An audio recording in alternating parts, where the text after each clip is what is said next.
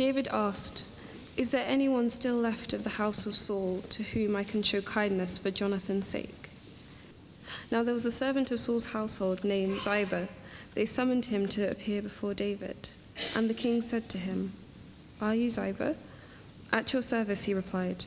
The king said, Is there no one still alive from the house of Saul to whom I can show God's kindness?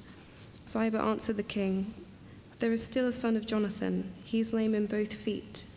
Where is he? the king asked.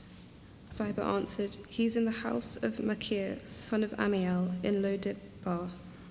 So David had him brought from Lodebar, from the house of Machir, son of Ammiel. When Mephibosheth, son of Jonathan, the son of Saul, came to David, he bowed down to pay him honor. David said, Mephibosheth, at your service, he replied. Don't be afraid. David said to him, For surely I will show you kindness for the sake of your father Jonathan. I will restore to you all the land that belonged to your grandfather Saul, and you will always eat at my table. Mephibosheth bowed down and said, What is your servant that you should notice a dead dog like me? Then the king summoned Ziba, Saul's steward, and said to him, I have given your master's grandson everything that belonged to Saul and his family. Now Ziba had fifteen sons and twenty servants. Then Ziba said to the king, Your servant will do whatever my lord the king commands his servant to do. So Mephibosheth ate at David's table like one of the king's sons. Mephibosheth had a young son named Micah, and all the members of Ziba's household were servants of Mephibosheth. And Mephibosheth lived in Jerusalem because he always ate at the king's table. He was lame in both feet. Okay, well, we're thinking about a new year. Not only a new year, but a new decade. We are now living in the 20s. Whew. Did you make any New Year's resolutions? I wonder. Many people do. A survey by YouGov was conducted in December, a few weeks ago. It found the top five most commonly cited New Year resolutions in this country. They were as follows. I wonder if you can guess what the, the number one resolution people had for the year was. Come on. Lose weight, you're really close. 47% of people said they wanted to do more exercise. Secondly, it was lose weight. That was closely behind it, 44%. Thirdly, improve my diet. Fourth, save more money. Fifth, take up a hobby. Now, I wonder if any of those sound familiar to you. Really, there are no surprises on that list, are there? But you know, there is something crucial that is missing from that list something which ought to be in the top five at least. Perhaps it should be at the very top of the list. There should be something in our resolutions about our character. Our character. Because ultimately, your character is of far greater significance than your fitness, slimness, nutrition, or even bank balance. Far greater. Now, one of the greatest speeches of the 20th century, which we know well, Dr. Martin Luther King spoke on the steps of the Washington Memorial in, in the US, and he spoke about one of the most pressing issues in his country at that time. He was speaking about race relations, and racism was endemic in the, the United States. And we know that speech as I Have a Dream. Now, King said in that speech, I have a dream that my four little children will one day live in a nation where they will not be judged by the color of their skin but by the content of their character. Character. The content of the character. Indeed, it is more important than almost anything else about you. What you're like, your moral qualities, what you're like to other people, what you're like under pressure, your character. And as we come into this new year, in fact, to this new decade, I want to urge you as a person and urge us as a church to consider our character in light of the Bible. What kind of a person will you be this year? Now, today we're going to look at one aspect of character that is absolutely critical to live well. One aspect that is absolutely critical for the health of community and for the good of civil society. It's fundamental to a good marriage or a good friendship or to good family life even to a good workplace. And it's actually very simple. You ready for it? Kindness. Kindness. This simple quality is very easily overlooked, but the Bible describes it as an attribute of God Himself. The Apostle Paul, writing to the Romans, says, Behold, therefore, the kindness and severity of God. God is kind, and those who know God will be like Him. So Christians should be kind. Now, we find this quality emphasized today in the life of David. We're back in our series on David for five more weeks. And it's really striking here that as soon as David gets established as king, which he's waited for for years, the first thing he tries to do is to show kindness.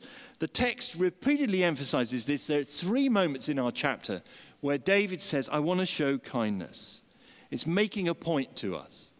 So, what better way for us to start a new year?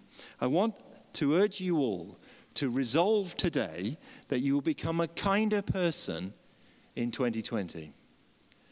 What would it be like if we were known for this? If our church was known for its kindness? Now, we're looking at 2 Samuel chapter 9. It's on page 312 if you've closed your Bible. Peter Leithart, who's a scholar, describes this chapter as one of the most moving and beautiful stories in the Old Testament, in which David offered the kindness of God to Mephibosheth, the son of Jonathan. It is a beautiful story. And in it, we learn about the kindness of King David when he was at his best. And more than that, we learn through it about the kindness of God himself. So I just have two really simple points. Firstly, the kindness of David, and secondly, the kindness of God. The kindness of David and the kindness of God. Now, the kindness of David. Samuel was originally one book, we have it as two. It's an epic story of how God provided a king for his people Israel. And first of all, God gave the people Saul, who was the king that the people asked for. And the little lesson in there is be careful what you ask God for, because he might give it to you. That king was Saul. He was like the kings of the nations around. He was head and shoulders taller above any other man. He was an impressive looking guy.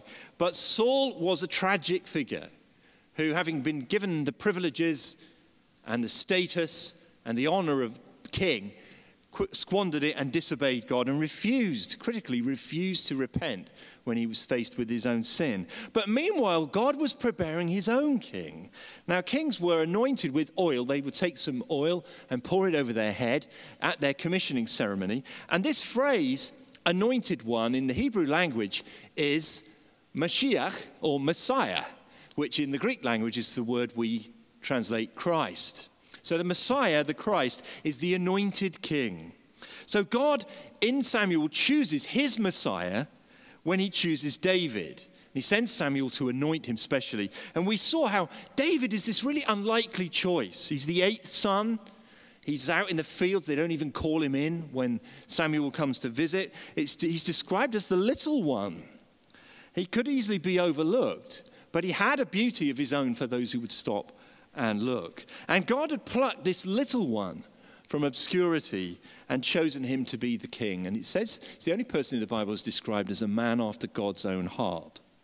And we trace the story from David's early success over Goliath and these arch enemies of the country, the Philistines. And then we found David in the wilderness years. Because Saul was plagued with jealousy, tormented by evil spirits, he saw David as a rival and a threat so he tried to kill him. And there was this dangerous period of years. It was like cat and mouse, with Saul chasing David through the desert, trying to track him down, and David taking refuge in caves and in strange places with a few followers around him. But David trusted God. And he refused to take the shortcut to power even when he had the opportunity. Eventually, Saul was killed in battle at the end of 1 Samuel, along with three of his sons, including Jonathan. And so David was finally anointed king, first of all by the tribe of Judah, and then a few years later by all Israel. He was determined to put the worship of God back at the center of national life, so he arranged for the ark to be brought to the new capital, Jerusalem. And in chapter 7 of this book, 2 Samuel, God spoke to David and made him the most amazing promise. David had ideas and projects of how he would build a house for God, but God said, No, no, no. I will build a house for you. God's promise to David was ultimately to change the world because David becomes the bridge. The bridge between God's promises to Abraham in the first part of the Bible, that he will bless every family on earth, the bridge from Abraham to Jesus Christ, great David's greater son. And that's all because of God's promise in 2 Samuel 7. And chapter 8, the one just before where we are now, is a kind of a summary chapter. It shows how God establishes David uh, through victory over all his enemies, and he establishes a well ordered kingdom. And right before the, the, the verse we read, it says in chapter 8, verse 15 David reigned over all Israel, doing what was just and right for all his people. And you can't really ask for more than that, can you, from a, a ruler, from a, a president, a prime minister, a king, that they do what is just and right for all people? A good king. However, what we see in this chapter today is another level. It is astonishing. It is not what most of us would expect, would reasonably expect in a kingdom that is just and right, because it goes far beyond that. In chapter 9, we see David not being just and right, but showing extraordinary kindness to one who would naturally have been his enemy. David is kind. And so here we see this important characteristic of the kingdom of God. God's kingdom is a kingdom of kindness to those who were once enemies. Verse 1, David asks, Is there anyone still left of the house of Saul to whom I can show kindness for Jonathan's sake? And in verse 3, they bring this guy Ziba, and he says to him, Look, is, this, is there no one still alive from the house of Saul to whom I can show God's kindness? And then in verse 7, it's repeated again in case we missed it. David says to Mephibosheth, Don't be afraid, for I will surely show you kindness for the sake of your father Jonathan. Now that he's, rest, he's established as king, David could easily have rested on his laurels. He could have concentrated on the things that kings do national security, fine dining, and working on his golf swing. But he's determined to track down any last remnants of the house of Saul in order to show kindness. And they tell him that there is one left. He's the son of Jonathan, David's great friend.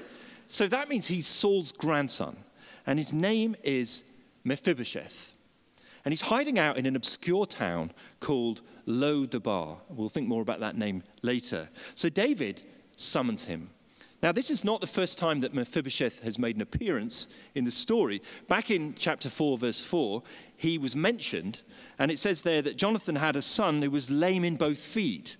He was five years old when the news about Saul and Jonathan came from Jezreel, they'd been killed in battle.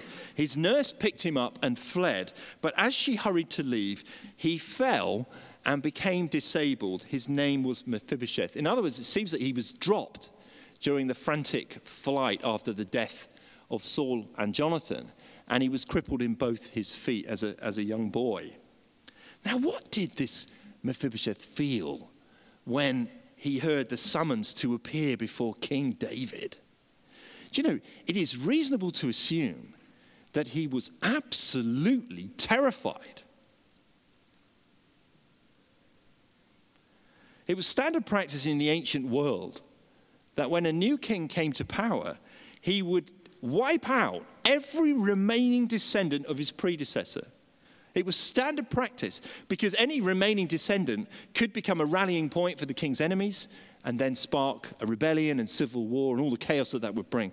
So this that kind of thing often happened. So the new king was actually vulnerable until there'd been a complete purge. Any surviving descendants were a threat and a risk. They had to be removed. And you know, everyone did it and everyone expected it. So Mephibosheth get, gets the royal uh, telegram. And he's not excited. He's not going to pick out his outfit, you know, for the Queen's garden party. He's going into the presence of the king, fully expecting to lose his head. And we see in verse 6, he bows down to the ground, probably not expecting to rise up from the ground. He's not happy to be there. And now we see the kindness of David. Verse 7 Don't be afraid. In fact, there are three phrases in this text that I think capture the kindness of David, and I want to dwell on them for a moment. Firstly, don't be afraid. Secondly, eat at my table, verse 10, and verse 11, like one of the king's sons. Don't be afraid. Imagine what Mephibosheth felt when he heard these words. He's got plenty of reasons to think that David will have him bumped off. He's tried to offer his service to the king.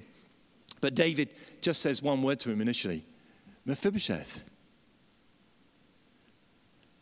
Was there an unexpected tone in his voice?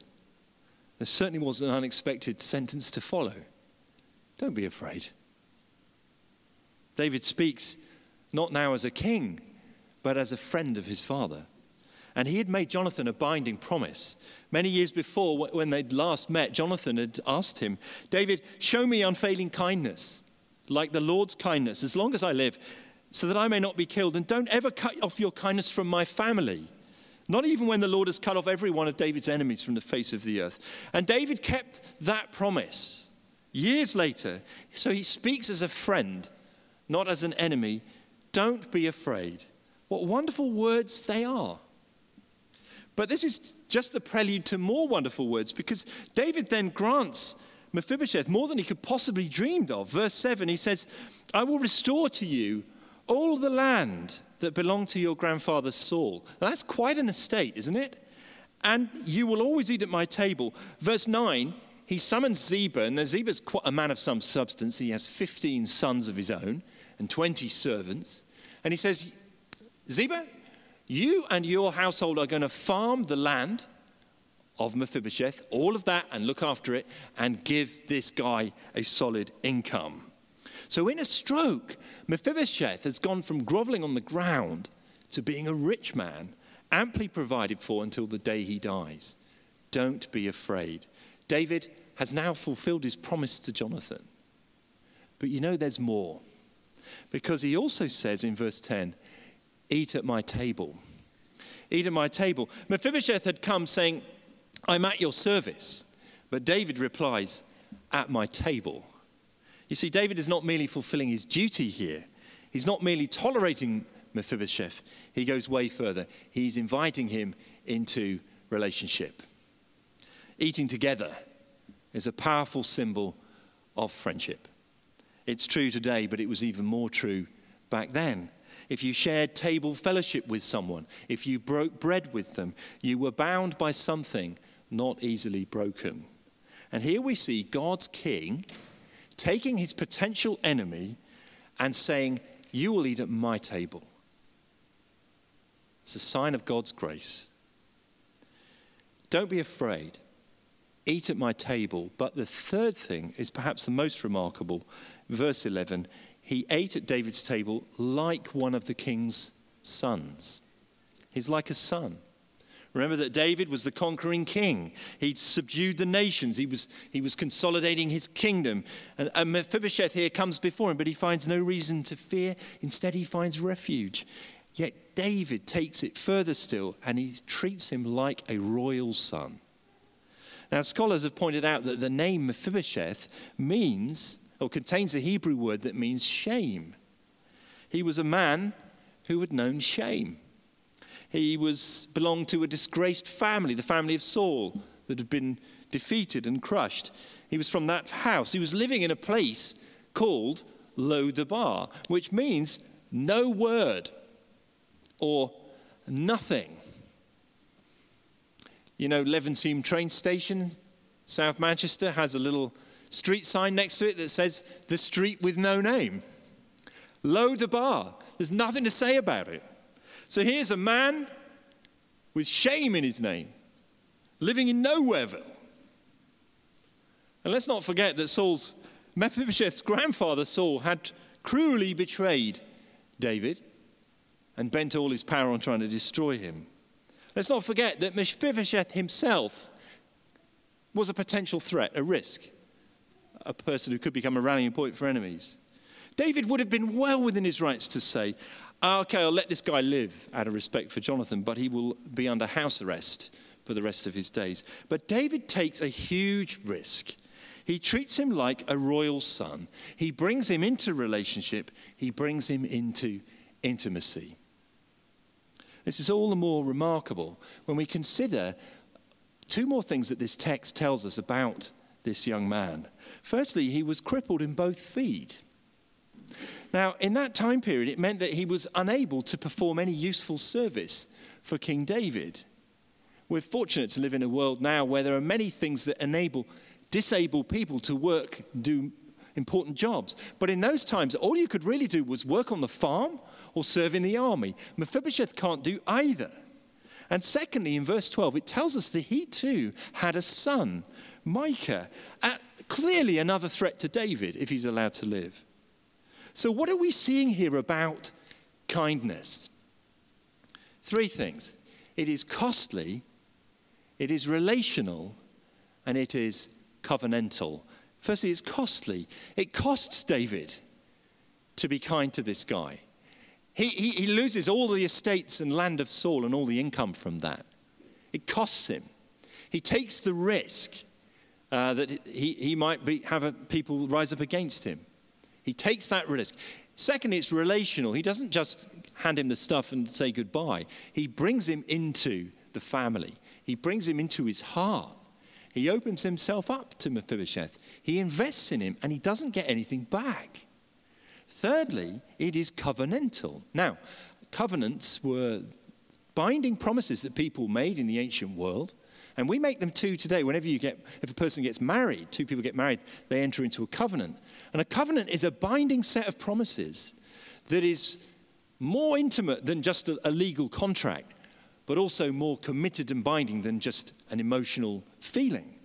It's a way of connecting yourself to someone else that will never end. And David had entered into a covenant with Jonathan. And so here, years later, the covenant implications flow out into the life of Mephibosheth. Now that leads us thinking about the, the kindness of David to think about us because this text is not an ancient history lesson, it is God's living word for us in 2020, a new year, a new decade. And I want to focus on one key phrase. Look again with me, please, at verse 3. The king asked, Is there no one still alive from the house of Saul to whom I can show God's kindness? God's kindness. You see, David is honoring a covenant that he made with Jonathan, but his loyalty to Jonathan is an expression of the kindness of God. The word underneath this means steadfast love, steadfast love, or covenant faithfulness. So, how does this connect with you and me? Let's just think for a few minutes about those three phrases. Don't be afraid, Eat at my table, be like a son. Don't be afraid. What wonderful words they are. And they're echoed a thousand years later by an angel speaking to some shepherds in a field outside Bethlehem. Don't be afraid. I bring you good news that will cause great joy for all the people. Today in the town of David, a Savior has been born to you. He is the Messiah, the Lord and this will be a sign to you. You will find a baby wrapped in cloths lying in a manger. Don't be afraid. God's Messiah has come, and it is good news for all who will submit to him. So do not fear. You know, Jesus himself took these words upon his lips some 30 odd years after that. Some broken hearted women went to look at his tomb after he'd been cruelly murdered on the cross. But there was a violent earthquake. An angel of God had come down from heaven, rolled back the stone of the tomb, which was empty, and sat on it. His appearance was like lightning. His clothes were white as snow. It's absolutely terrifying. But the angel tells them not to be afraid. Jesus is not here. He's risen, just as he said he would. And so the women hurried away from the tomb, afraid but filled with joy, and ran to tell the disciples. And then suddenly, Jesus himself met them. Greetings, he said. And they came and fell at his feet and worshipped him. And then Jesus said these words Do not be afraid. Do not fear. And that is the glorious message of the Bible. The good news. There's now no need to fear. The king says, the king of all the universe says to you, do not be afraid. Are you coming into this new year afraid of something? It's a terrible feeling. It drains all your strength. You feel you want to hide away. You feel you can't share yourself with people because uh, you haven't got the emotional energy. Fear is this crippling emotion. What are you afraid of this new year? Jesus Christ says, Do not be afraid. Take heart, I have overcome the world. There's a great song that we sometimes sing here. I think it's an old hymn that's been put to new music. Now, why this fear and unbelief? Has not the Father put to grief his spotless Son for us? And will the righteous judge of men condemn me for that debt of sin now cancelled at the cross? Jesus, all my trust is in your blood. Jesus, you've rescued us through your great love. Be still, my soul, and know this peace the merits of your great high priest have bought your liberty. Rely then on his precious blood. Don't fear your banishment from God, since Jesus sets you free. Do not fear. Secondly, eat at my table. You know, David invited Mephibosheth into relationship with the king. And it is exactly the same for you, Christian brother and sister, today only on a far greater scale. Jesus Christ does not merely tolerate you. You ever wonder if Jesus really likes you? You know, I mean, you, you, may, you may believe that he's died to forgive your sins, but does he really want to be around you? He invites you into a relationship of intimacy and friendship and love that will never end. Jesus Christ says to you, Eat at my table. That's why we, we celebrate the Lord's Supper. You know, He gave us this meal, bread and wine. We remember they're a pledge of His love to us. No matter what you think of yourself, no matter that you struggle to love yourself, that you actually despise yourself, Jesus Christ loves you and says, You, come and eat at my table.